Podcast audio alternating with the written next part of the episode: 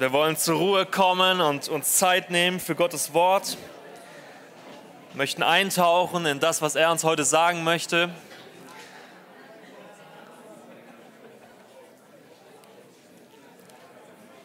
Und wie ich das immer mache, ich möchte zuerst mal beten und unser Herz vorbereiten, mich vorbereiten. Gottes Wort steht für sich, Gottes Wort spricht heute Morgen und ich bin nur Beiwerk, ich mache so ein bisschen gesprenkelt drumherum. Aber Gottes Wort darf heute zu dir und zu mir reden und unser Herz berühren. Wir sprechen von Revival of Love. Ja, ich habe das passende T-Shirt. Unser Herzschlag hinter dieser Predigtreihe war, dass wir gesagt haben, wir möchten das Jahr starten mit der Jahreslosung im Kopf, mit der Jahreslosung im Herzen.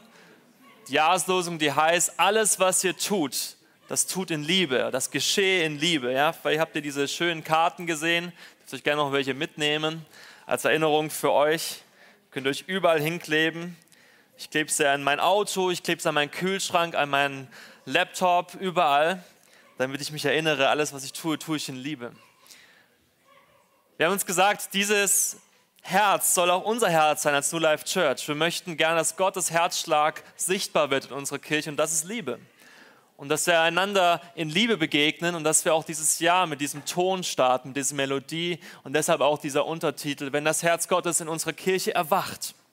Und darum soll es heute gehen. Und Jermaine hat letzte Woche den Auftakt gemacht und ich möchte heute nochmal tiefer gehen in diese Frage, was heißt es, dass Gott Liebe ist und wie kann Gottes Liebe in meinem Herzen erwachen und in unserem Herzen als Kirche erwachen. Und jetzt lass uns beten. Herr, wir preisen dich jetzt für diese Zeit, dass wir eintauchen dürfen in dein Wort. Gott, danke, dass dein Wort Wahrheit ist und dass dein Wort Kraft hat darin. Danke, dass dein Wort jetzt heute Morgen zu uns sprechen will und Gott, dass es durch mich sprechen wird. Danke Gott, dass du uns unser Herz vorbereitest. Wie David es gerade sagte, Herr, dehne unser Herz. Herr, mach unser Herz weiter, als es ist, weil deine Liebe so viel weiter ist, weil dein Gebot der Nächstenliebe so größer ist als das, was wir vermögen. Gott, hilf uns heute Morgen, dass dein Herz unser Herz wird. In deinem Namen, Herr. Amen. Amen. Ich möchte starten mit drei kurzen Statements, die heißen, Liebe ist schön, Liebe ist lebensnotwendig und Liebe fordert uns manchmal heraus, oder? Liebe ist schön. Ich liebe es, wenn meine Tochter auf mich zurennt und sagt, hallo Papa, schön, dass du da bist und von der Arbeit endlich wieder zu Hause bist. Ich liebe es, wenn meine Frau mich anguckt und sagt, du hast schöne Haare, Lenny. Ich liebe es, wenn sie mir, nachdem wir gestritten haben und wir wirklich so aufeinander aufgetrescht haben, uns an die Augen schauen und sagen, ich liebe dich trotzdem und wir wieder auf dem Sofa sitzen und lachen können, dass wir uns gerade so dumm gestritten haben. Ich liebe es, wenn meine Mutter mal wieder sagt, Lenny, ich bin stolz auf dich. Ich liebe es, wenn ein alter Freund anruft und wir reden und verstehen uns einfach, weil wir uns schon seit Jahrzehnten kennen. Ich liebe es, wenn Liebe sichtbar wird. Ich liebe es auch in der Natur unterwegs zu sein und mich lieben zu lassen von der Sonne. Ich liebe es, und ich glaube, Liebe ist notwendig. Jeder von uns braucht eine gute Life-Love-Balance, oder? Life-Work ist eine Sache. Wir brauchen alle Life-Love-Balance. Wir brauchen Liebe in unserem Leben. Liebe ist lebensnotwendig. Ich habe uns mal die Kennzeichen, und hier sind einige Ärzte auch unter uns, aber es gibt Kennzeichen von Mangelernährung. Die sind wissenschaftlich beschrieben. Und wenn man mangelernährt ist, ist man zum Beispiel oft müde, man hat keine Kraft, die Muskelmasse baut sich langsam ab, man hat wenig Lebensantrieb. Wenn man mangelernährt ist, dann heilen Wunden auch viel langsamer und man ist viel anfälliger für Krankheiten. Wenn man mangelernährt ist, dann ist man frustriert, man hat eine dünne Haut. Und ich glaube, wenn wir mangelernährt sind von Liebe, dann ist all das genau der, der Punkt. Ich habe eine dünnere Haut. Ich habe weniger Kraft, ich habe weniger Antrieb. Wenn Liebe in meinem Leben fehlt, fehlt mir was Entscheidendes, um zu überleben. Wenn mir Liebe fehlt, dann bin ich viel anfälliger für Krankheiten. Damit meine ich auch seelische Krankheiten, die mein Herz belasten, die mir das Leben schwer machen. Wenn mir Liebe fehlt, bin ich viel leichter gereizt. Deswegen glaube ich, ist Liebe lebensnotwendig. Gott hat uns geschaffen als Geschöpfe, die lieben sollen und geliebt sein werden, wollen. Und genauso, glaube ich, brauchen wir alle Liebe. Liebe beflügelt uns auch. Ja? Wenn du mal verliebt warst oder verliebt bist aktuell oder immer noch verliebt bist, dann weißt du, das beflügelt dich. Und es macht Unglaubliches möglich. Ja? Fragt mal meine Frau, ich werde viel über meine Frau sprechen, das weiß sie noch gar nicht. Aber fragt sie mal, wie ich diesen Verlobungsantrag geplant habe. Also wie, wie, das würde ich heute immer noch tun, natürlich. Aber da war ich noch heiß verliebt, ja. Da wollte ich, dass diese Frau Ja sagt. Heute muss sie jeden Tag Ja sagen und sie tut es gerne. Okay, ich muss aufpassen. Wenn ich geliebt werde, fühle ich mich auch gesehen und wahrgenommen. Liebe tut einfach gut. Liebe ist lebensnotwendig. Und wisst ihr was? Ich glaube, Liebe fordert uns aber auch heraus. Und darüber möchten wir auch heute sprechen. Aber ich möchte es anders mal in den Kontext ziehen. Liebe fordert uns heraus. Aber ich glaube, wir als Christen kennen eine Liebe, die, die überrascht uns immer wieder in uns selbst. Ich nenne das mal eine himmlische Liebe. Wir kennen eine Liebe, die in mir irgendwie wirkt, aber die irgendwie nicht von mir ist. Eine Liebe, die dann einsetzt, wenn ich selber keine Liebe mehr habe. Wenn die Liebe mich so sehr herausfordert in mir selbst, wo ich sage, das kann ich eigentlich nicht tun und nicht leisten. Dann kenne ich als Christ dieses Gefühl, ich tue es trotzdem, aber irgendwie aus einer anderen Kraft und aus einer anderen Liebe, als eine Liebe, die in mir ist, aber irgendwie nicht von mir ist ich habe schon jahrzehntelang mache ich Ranger und auch Kindergottesdienst habe ich lange gemacht und da sind immer Kinder dabei, die, die hast du ganz besonders lieb. Und ihr wisst, was ich damit meine. Die sind ganz besonders toll für deine Gruppe und für dein Programm, was du vorbereitet hast. Und auch meine Tochter hat Momente, wo ich wirklich sage, jetzt liebe ich dich aber ganz besonders.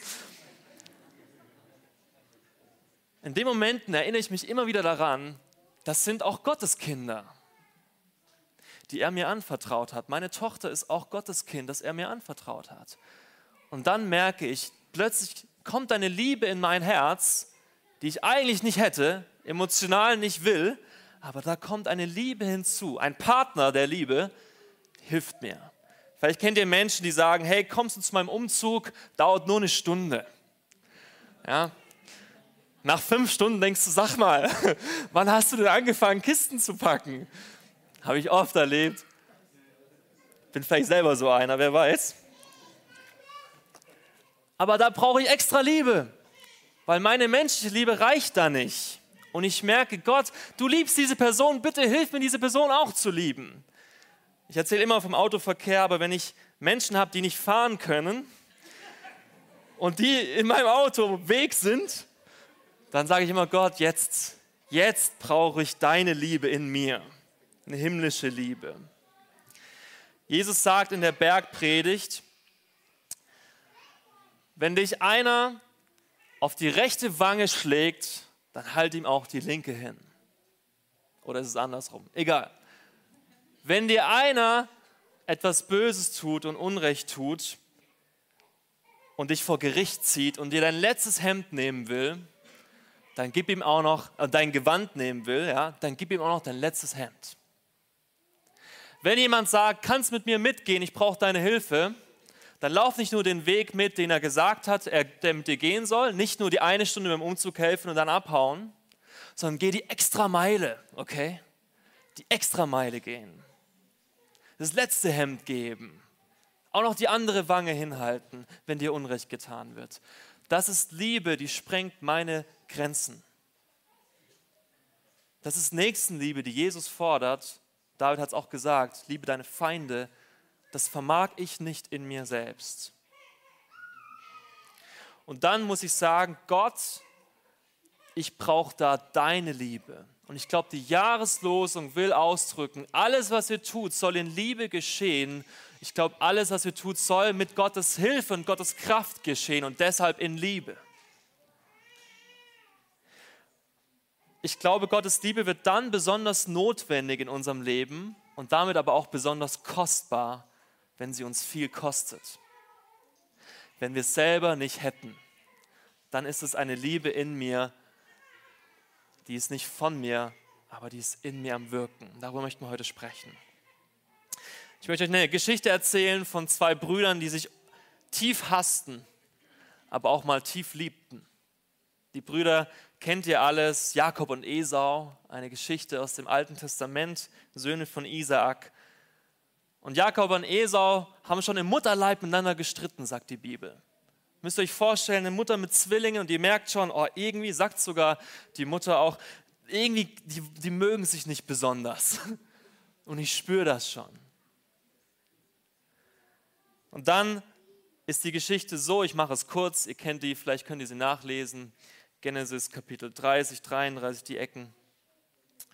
Und dann Jakob stiehlt dem Esau das Erbe. Jakob der Jüngere stiehlt Esau durch eine List sein ganzes Erbe. Und Esau wird so stinksauer, dass er Jakob, seinen eigenen Bruder, töten will. Töten will. Und Jakob muss das Land verlassen. Und nach 20 Jahren in der Fremde, und ihr könnt das nachlesen, Jakob lernt da tolle Frauen, eine Rahel kennen, eine Lea kennen und so weiter. Und er muss hart arbeiten für all das, aber das könnt ihr nachlesen. Aber nach 20 Jahren sagt Jakob, jetzt ist Zeit zurückzugehen. Gott ruft ihn zurück in das Land, das er ihm versprochen hat, in das heilige Land Israel.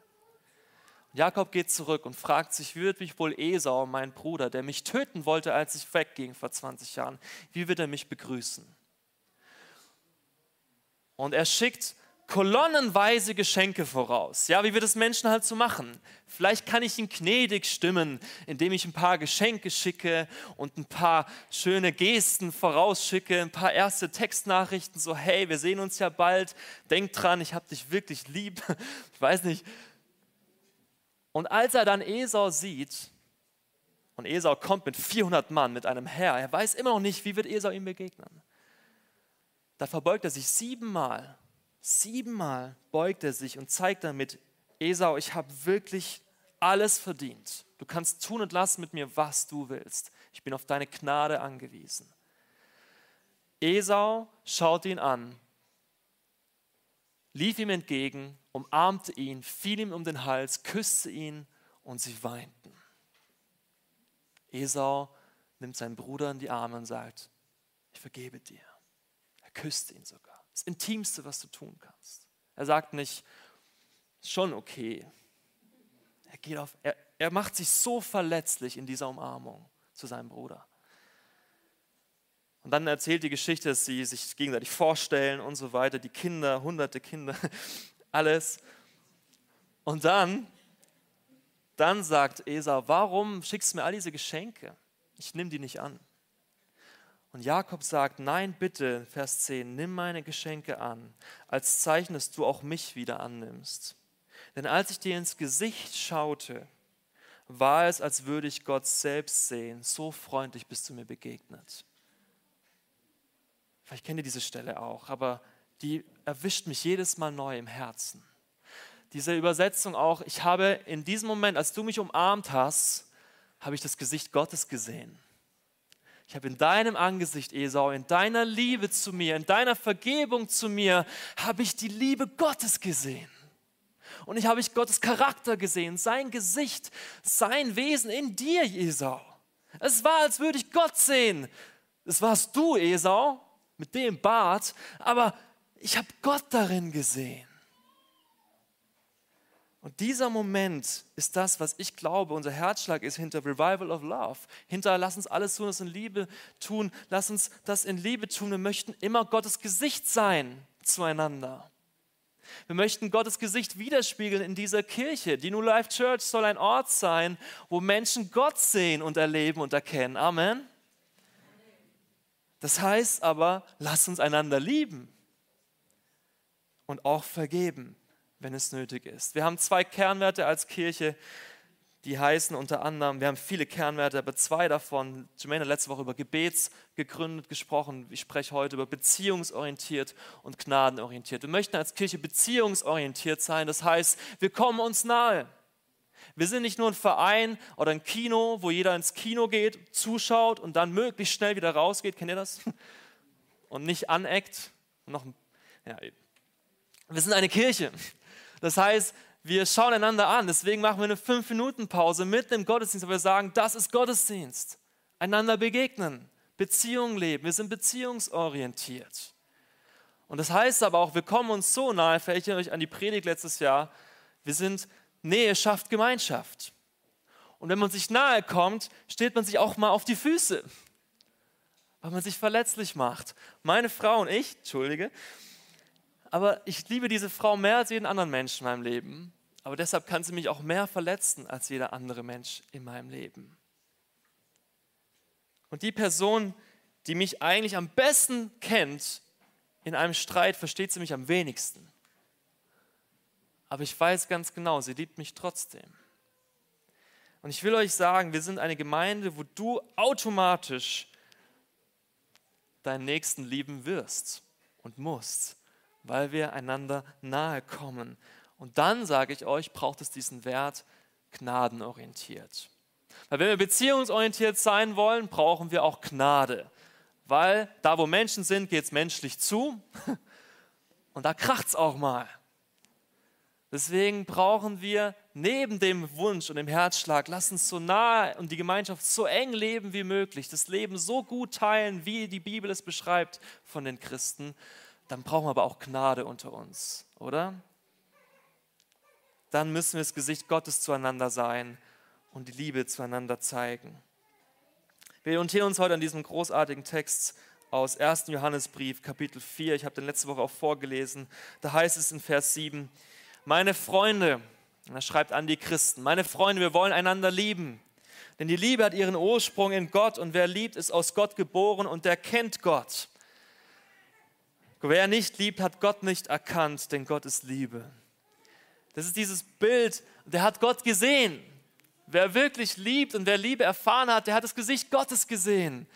Und so sollen wir auch einander das Gesicht Gottes zeigen. Wir wollen aus Gott geboren sein, aus seinem Wesen. Seine Liebe soll in mir wirksam sein. Vers 9. Und darin ist die Liebe Gottes uns erschienen. Das ist immer wichtig, da fängt es an. Die Liebe Gottes ist unter uns erschienen, dass Gott seinen einzigen Sohn in die Welt gesandt hat, damit wir durch ihn leben. Da hat es begonnen, die Geschichte der Liebe. Und darin besteht die Liebe nicht, dass wir Gott geliebt hätten, sondern dass er uns geliebt und seinen Sohn gesandt hat als Sühne für unsere Sünden. Nur wenn ich weiß, dass mich jemand für meine Sünden so sehr liebt, dass er meine Sünden vergibt, kann ich auch nur meinem Nächsten vergeben. Das schauen wir uns gleich an im Doppelgebot der Liebe. Aber ich lese weiter. Ihr Lieben, wenn Gott uns so geliebt hat, sind wir auch einander verpflichtet zu lieben. Das ist eine Verpflichtung, sagt die Bibel ist, ein, ist nicht ein Vorschlag oder eine gute Agenda, sondern es ist wirklich ein Auftrag an uns Christen. Niemand hat Gott je geschaut. Wenn wir beieinander lieben, bleibt Gott in uns und seine Liebe ist unter uns zur Veränderung gekommen. Niemand hat Gott wirklich gesehen. Aber wenn wir Liebe leben, dann wird er sichtbarer. Dann offenbart er sich mehr unter uns. Und deshalb glaube ich, ist Liebe schön, weil so zu lieben ist unglaublich schön, weil es Gott widerspiegelt in unserem Leben, weil es sein Angesicht zeigt, seinen Charakter. Unsere Liebe für den Nächsten ist ein wunderschönes Echo der Liebe Gottes in uns. Gott ruft mir zu, Lenny, ich liebe dich einfach. Und weil ich das höre, rufe ich zurück, Gott, und ich liebe dich auch. Und meine Frau sitzt neben dran, denkt sich, ha, ist aber ein schönes Echo ich möchte daran teilhaben. Und dann kann ich zu meiner Frau sagen, und dich liebe ich auch, weil Gott mich liebt. Es ist ein Echo. Es spiegelt wieder, was ich erlebe in meinem Herzen, diese Veränderung, die passiert, wenn ich geliebt werde, die spiegelt sich hinein in meine Beziehungen. Wie das Kreuz es zeigt, die Liebe kommt vom Vater, vom Himmel und sie fließt in die Breite, in die Horizontale zu meinen Mitmenschen. Jesus umarmt die ganze Welt, so auch ich. Gott hat sich von Anfang an gedacht, dass wir lieben.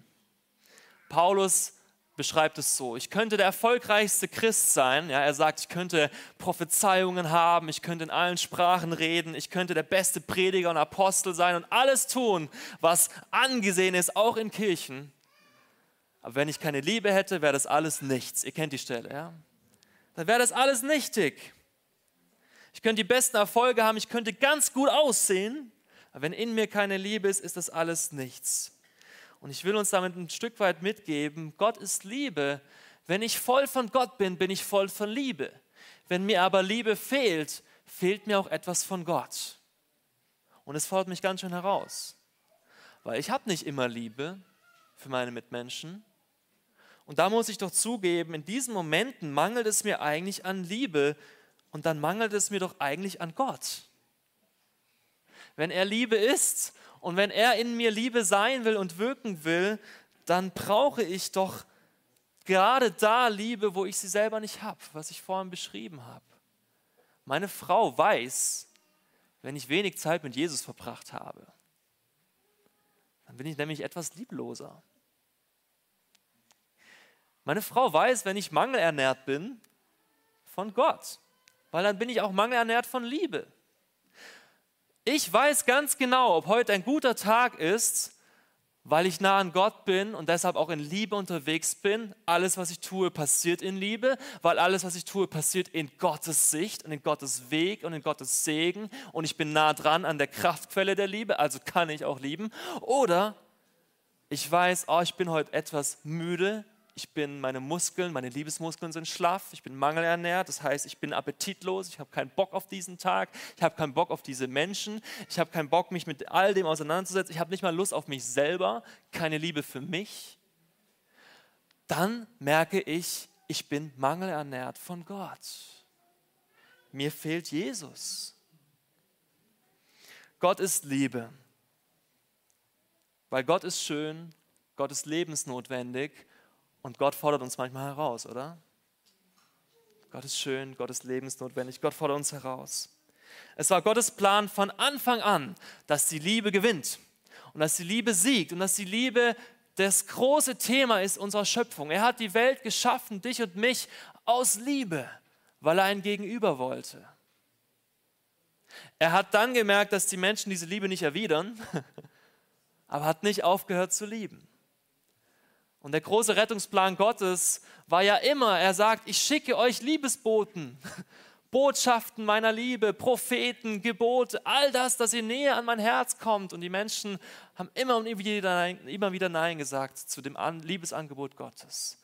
Bis Gott selber, ich habe es gerade vorgelesen, gesagt hat, dann komme ich selbst. Wir haben es an Weihnachten auch gehört. Wenn meine Liebesbotschaft nicht reicht, dann kommt die Liebe in Person. Jesus Christus. Und dann stelle ich die Welt wieder her. Und wir wissen, dieser Auftrag, diese Mission Gottes, die Liebe auf der Welt zu verbreiten und die Menschen wieder zu sich zu ziehen, die ist noch nicht vorbei, diese Mission. Und David wird nächste Woche darüber sprechen, wie auch Gottes Herzschlag, Gottes Mission für die Welt, Gottes Liebe, die immer wieder hinausfließen will in die Welt, auch in uns fließen soll unser Herz für Mission, unseren nächsten Nachbarn zu lieben, wirklich zu lieben. Ich, ich fasse diesen ersten Teil mal zusammen. Gott ist Liebe und in mir gibt es eine Liebe, die wirkt immer dann, wenn ich an meine Grenzen komme. Das spüre ich förmlich, weil aber Gott in mir lebt. Und Gott macht mich fähig zu lieben, da wo ich nicht fähig bin. Gott schenkt mir Tage, wo ich genau weiß, jetzt brauche ich ihn. Und ich merke auch Tage, wo ich ihn nicht habe, wo ich wenig Kontakt mit meinem Gott, mit der Liebe habe, wo es mir an Liebe mangelt. Eine Frage, die ich mir gestellt habe in die Vorbereitung war, wenn Gott doch Liebe ist, wie kann er dann eigentlich auch zornig sein oder hassen? Weil ich bin auch aufgewachsen mit einem Gottesbild, was immer wieder auch klar war, Gott hasst Sünde. Und Gott ist nicht sehr happy, wenn du nicht das tust, was er dir sagt. Gott wird zornig. Die Bibel spricht davon, dass Gott es wirklich hasst, wenn Menschen böse Pläne gegeneinander schmieden. Ihr könnt es hier nachlesen oder wenn sie falsche Eide schwören, wenn sie lügen. Gott hasst es, wenn sie nicht die Wahrheit sagen. Gott hasst es, wenn Menschen gottlos leben. Gott hasst es und es tut ihm weh. Er ist zornig darüber, wenn Menschen in Ungerechtigkeit unterwegs sind. Und die Frage will ich euch so beantworten. Gott kann hassen und kann zornig sein, weil er so sehr liebt. Er hasst die Lüge so sehr, weil er die Wahrheit so sehr liebt.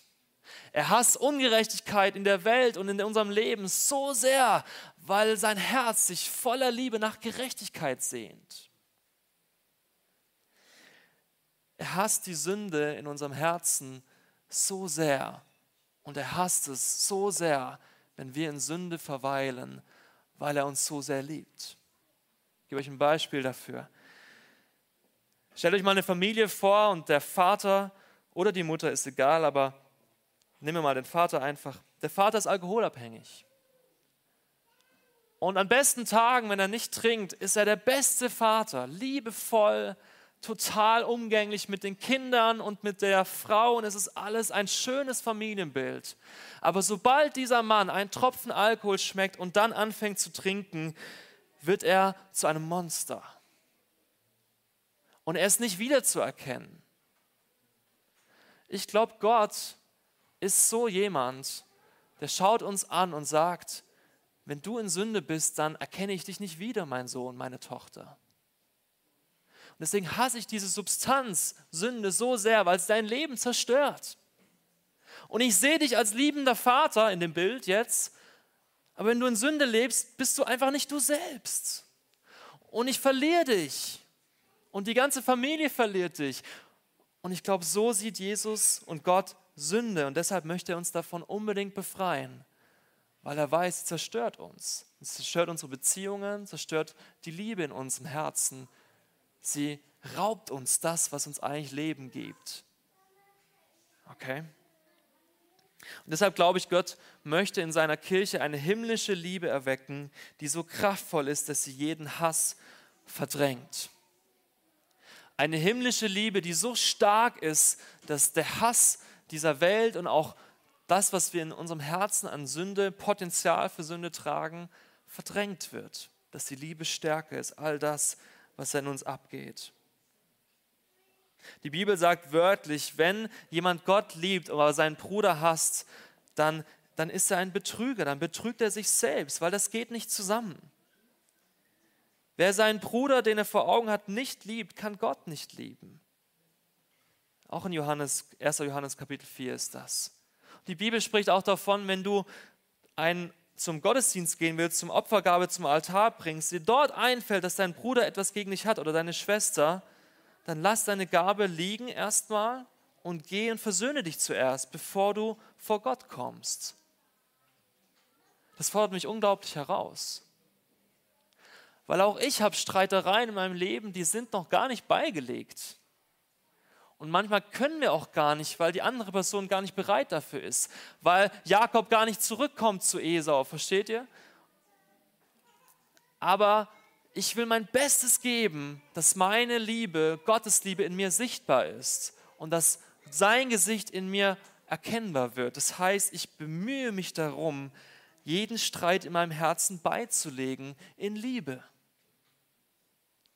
Ich bemühe mich so sehr darum, dass Gottes Liebe in mir wirklich diese Kraft entfalten kann, meinen Bruder zu lieben, der mir vielleicht Unrecht getan hat. Aber das ist mein Herz, was sich verändern lassen muss. Die rechte Wange wieder hinhalten, die extra Meile gehen, all das zu tun, das erfordert so viel Kraft. Aber ich glaube, die Bibel ist hier so deutlich, weil sie sagt, sonst zerstört ihr euch. Und euch fehlt was und ihr verpasst was. Und ich nehme da ganz viele Hausaufgaben für mich mit, darf ich euch ehrlich sagen. Aber ich will es hören, weil Gottes Wort es sagt. Weil Gott uns zuerst geliebt hat, sollen wir auch einander lieben. Das ist dieser Ausgangspunkt, wo ich euch versuche deutlich zu machen heute, weil das Echo der Liebe in dein Herz eingedrungen ist, wirst du überhaupt erst fähig zu lieben weil Gottes Liebe die Sünde und all das von dir nimmt, wirst du erst fähig, einander zu lieben. Und deswegen sagt Jesus auch, als er gefragt wird, was ist eigentlich das höchste Gebot? Deshalb sagt Jesus, das höchste Gebot ist, du sollst den Herrn, deinen Gott, lieben mit deinem ganzen Herzen, mit deiner ganzen Seele und mit deinem ganzen Verstand.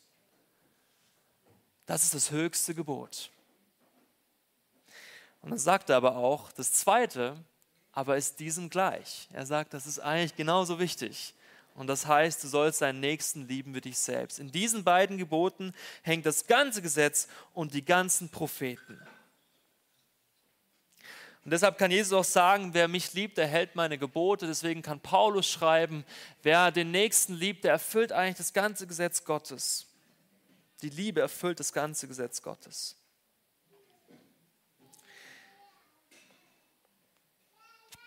Was heißt es für uns? Wenn ich diese Gebote lese, fühle ich mich ganz schön herausgefordert. Liebe deinen Gott mit deinem ganzen Herzen, mit deiner ganzen Seele, mit deinem ganzen Verstand. Das heißt, mit all meinem Sein. Mit allem, was ich bin, sollte ich meinen Gott lieben. Und dann auch noch meinen Nächsten so sehr lieben, wie ich mich selbst liebe. Was ich hier lese, ist eigentlich eine Bedrohung für mein Ego und eine Bedrohung für meine Sicherheit. Weil das, was ich in meinem Leben ganz sicher weiß, ist, dass ich mich selber eigentlich liebe. Und das heißt vielleicht nicht, dass ich ganz begeistert bin von mir und ich mich besonders toll finde, aber es liegt mir daran, dass ich überlebe. Es liegt mir daran, dass es mir gut geht im Sinne von, dass ich was zu essen habe, was zu trinken habe, dass ich weiß, was im Leben auf mich wartet. Es liegt mir viel daran, dass es mir gut geht. Das nennt die Bibel dann eben diese Liebe für dich. Und die Bibel sagt gar nicht, dass es schlecht ist. Es ist ganz natürlich. So sind wir geschaffen. Wir sollten uns um uns selbst sorgen. Aber was ich hier lese ist, wenn ich doch meinen Nächsten lieben soll wie mich selbst, dann habe ich ja die Gefahr, die Bedrohung darin, dass ich mich mehr um andere sorge als um mich selbst dass ich mich mehr um andere kümmere, als ich um mich selbst kümmern kann. Das ist ja eine Gefahr, das ist eine Bedrohung schon fast, das ist ein Gebot Gottes, was mich echt unruhig werden lässt. Wenn ich anderen so sehr diene, dass ich mich dabei selbst verliere, und ich glaube, die Gefahr ist real. Und ich habe Menschen gesehen, die haben das getan und die haben sich selbst darin vergessen, aber ich glaube, weil sie nicht verstanden haben, dass dieses zweite Gebot nur erfüllt werden kann, wenn wir das erste Gebot auch erfüllen. Ich will es mal so sagen, der Anspruch des zweiten Gebots, liebe deinen Nächsten wie dich selbst, kannst du nur erfüllen, wenn du auch den Zuspruch des ersten Gebots verstanden hast. Anspruch dann nur, wenn du den Zuspruch verstanden hast. Man kann andere Menschen nur so sehr lieben, wie die Bibel es beschreibt, wenn man auch Gott so sehr liebt, wie die Bibel es beschreibt. Und wenn man sich von Gott so geliebt weiß, wie die Bibel es beschreibt. Wenn ich Gott, anderen Worten, wenn ich Gott mein Bestes gebe, wenn ich Gott mein Bestes gebe, mein ganzes Herz, meine ganze Kraft, meine ganze Seele, meinen ganzen Verstand, wenn ich mein ganzes Leben ihm hinlege und sage, Gott, ich möchte dich von ganzem Herzen lieben, mein Bestes gebe ich dir, ich glaube, dann, nur dann kann ich auch der Beste sein für meinen Nächsten. Dann, nur dann kann ich auch meinen Mitmenschen das Beste geben von mir, das, was ich mir selber wünsche. Dann kann ich das weitergeben. Ich glaube dann, wenn ich bei Gott bin und mich von ihm lieben lasse und ihn liebe, in dieser Beziehung lebe, dann stirbt diese Angst in mir zu kurz zu kommen weil ich in Gott alles finde, was ich brauche. Wenn ich nah an Gott bin, stirbt diese Angst, diese Unsicherheit, vielleicht was vom Leben zu verpassen, wenn ich immer für andere lebe, weil ich einfach am Leben selbst dran bin. Und dann schauen wir Menschen an, die leben so selbstlos, wie Jesus gelebt hat. Ich denke mir, wow, die machen das ja wirklich. Die gehen ja wirklich die extra Meile die geben ja wirklich alles auf, wie Jesus getan hat. Ich nehme jetzt keine Beispiele, aber ich sehe auch Momente, wo ich denke, wo hat der denn diese Kraft her, jetzt da auch noch zu helfen? Und das auch noch zu machen. Und dieser Person zu vergeben, obwohl die ihm das angetan hat. Wie machen die das? Und ich verstehe, die machen das, weil die ganz nah an Gott sind. Weil die Gott lieben und von Gott geliebt sind. Und deshalb haben sie extra Reserven. ihr merkt, ich drehe mich im Kreis, weil das alles, diese, diese Botschaft so einfach ist, aber so tief gehen muss in unserem Herzen. Nur wenn du geliebt bist, kannst du lieben. Also lass dich lieben. Unsere Liebe für den Nächsten ist ein wunderschönes Echo der Liebe Gottes zu uns. Brennt euch diesen Satz ein. Es ist nicht meine Liebe für andere, mit der ich lieben muss, sondern es ist Gottes Liebe für andere in mir, die mich lieben lässt.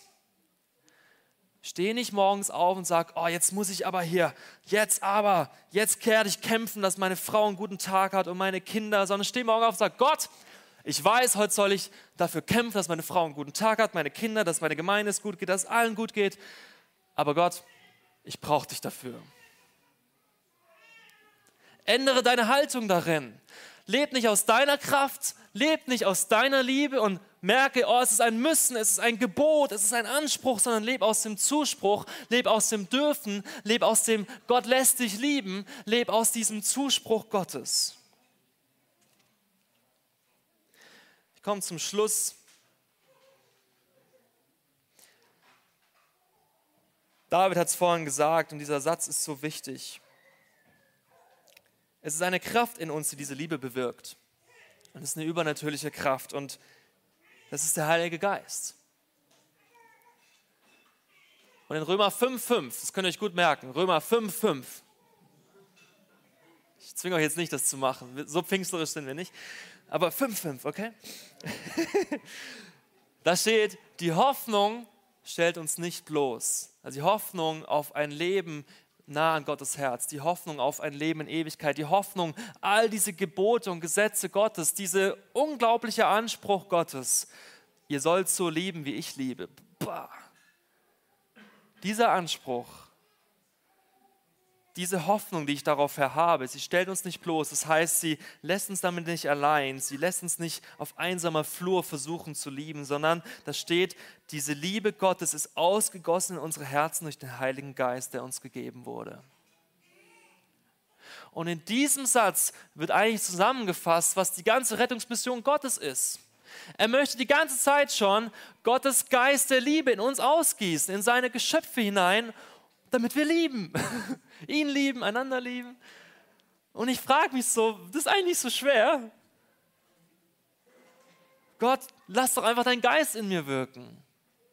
Und dann komme ich wieder zu Johannes dem Täufer, einer meiner Lieblingspersonen in der Bibel, weil er diesen Satz gesagt hat. Ich nehme ihn ein bisschen aus dem Kontext, aber ich hoffe, ihr versteht, was ich meine.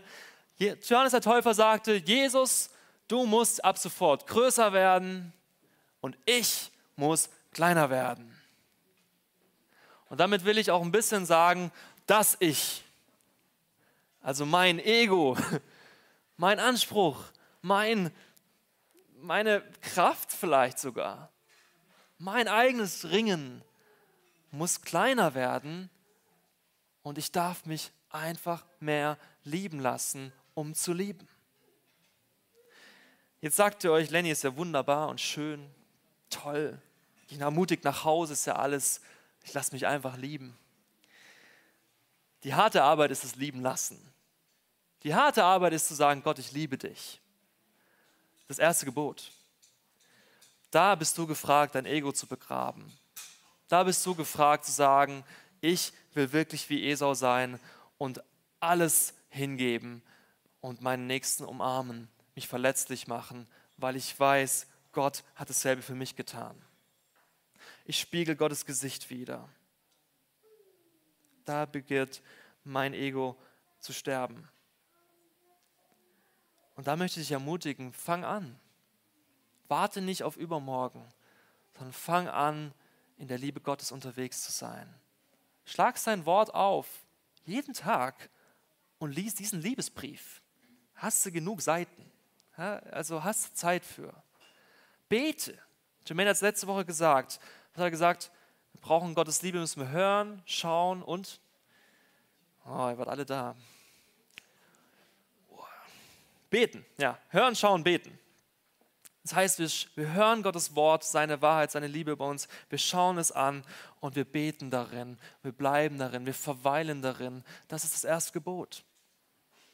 Und aus dieser Kraft heraus gehe ich in meinen Tag und liebe ich meinen Nächsten. Gott, du musst größer werden, ich aber muss kleiner werden. Liebe Band, ihr dürft nach vorne kommen. Ich habe diese Jahreslosung bewusst mit dieser Grafik auch ausgesucht, weil da dieses wunderbare Tachometer ist, ja, und da steht, wir sollen zu 100% lieben. Und zu 100% kann ich nur unterwegs sein, wenn ich nicht mangelernährt bin. Ich habe es gesagt. Wenn es mir an Gott mangelt und an Zeit mit Jesus, an Zeit mit Gott, dann merkt das meine Frau, dann merke ich, ich bin einfach nicht ganz im, auf 100 Prozent. Und dann kann ich aber auch nicht mit 100 Prozent lieben. Und das, in Gottes Gnade ist das in Ordnung. Aber er sagt, hey, ich will, dass du dahin kommst und ich will dich da mitnehmen dahin. Ich gebe euch drei Fragen mit, die könnt ihr euch auch nochmal abfotografieren oder so, aber die sind vielleicht gut, um ein bisschen zu reflektieren, bevor wir gleich beten und nochmal viel Zeit haben für Lobpreis und fürs Gebetsteam. Aber drei Fragen für euch. Wo hast du schon einmal das liebende Gesicht Gottes gesehen und einen Moment der echten Liebe erfahren? Wo hast du in deinem Leben schon mal diesen Moment gehabt, wo du sagst, das, das war jetzt wirklich Gott? In dieser Begegnung, in dieser Versöhnung vielleicht auch, in diesem Moment, habe ich Gottes Gesicht gesehen. Und es war so schön. Es war so schön. Die zweite, vielleicht wichtigere Frage, wo wünschst du dir zu sehen? Wo sagst du, Gott, da ist etwas in meinem Herzen, das ist so hart geworden, das kannst eigentlich nur du weich machen. Gott, da brauche ich dein Gesicht. Ich wünsche mir, dass diese andere Person dasselbe betet und dass wir dann einander wieder angucken können, wie Jakob und Esau und sagen können, hey, Gottes Liebe soll wirken unter uns. Und dann die letzte Frage ist, wenn Johannes der Täufer sagt, Johannes, Jesus muss größer werden und ich muss aber kleiner werden, ganz ehrliche Frage an dich. Was heißt das für dein Leben? Wo darf dein Ich etwas kleiner werden und Gott größer und damit auch dein Nächster noch größer. Okay?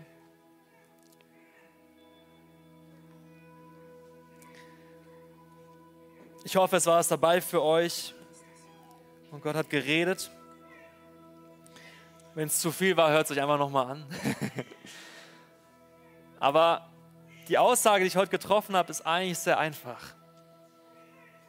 Gott ist Liebe und Gott wohnt in deinem Herzen. Wenn du dich zu ihm bekennst und wenn du Christ wirst, dann zieht er in dir ein und Gottes Geist kommt und er nimmt Wohnung in dir, heißt es. Römer 5,5, er wird eingegossen in dein Herz.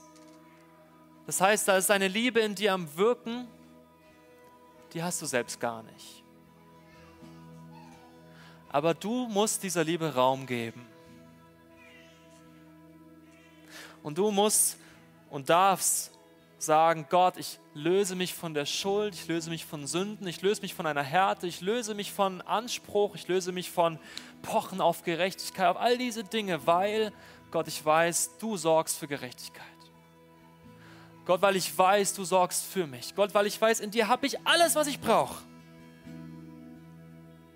Und deshalb, weil ich so sehr geliebt bin von dir, weil ich dich so sehr liebe, Gott, möchte ich auch meinen Nächsten lieben allem, was ich tue, möchte ich in Liebe unterwegs sein.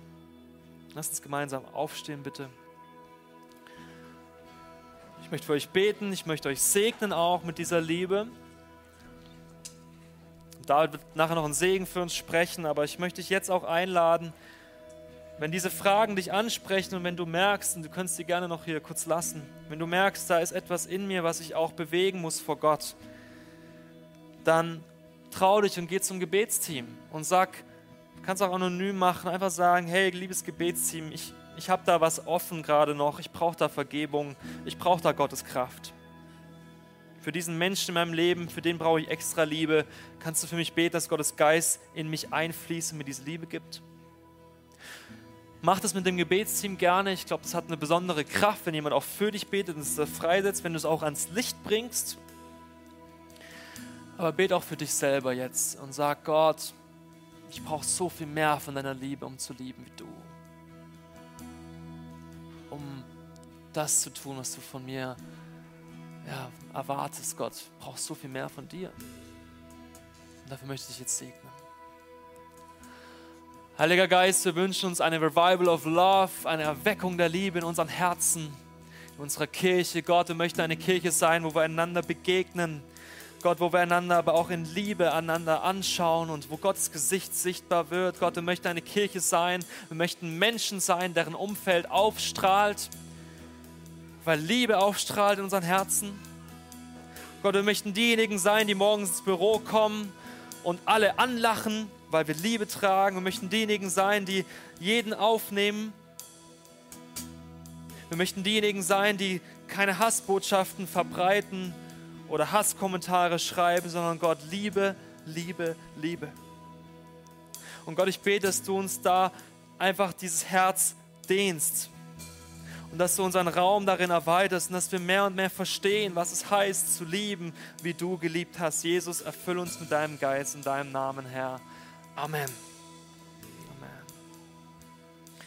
Wir werden jetzt zwei Lieder singen und ich lade dich ein, dass du einfach Gott begegnest und dass du das tust, was du brauchst, um diese Botschaft in dein Herz fallen zu lassen und dass du sagst, Gott, tu das in mir, was du möchtest dein Wille geschehe.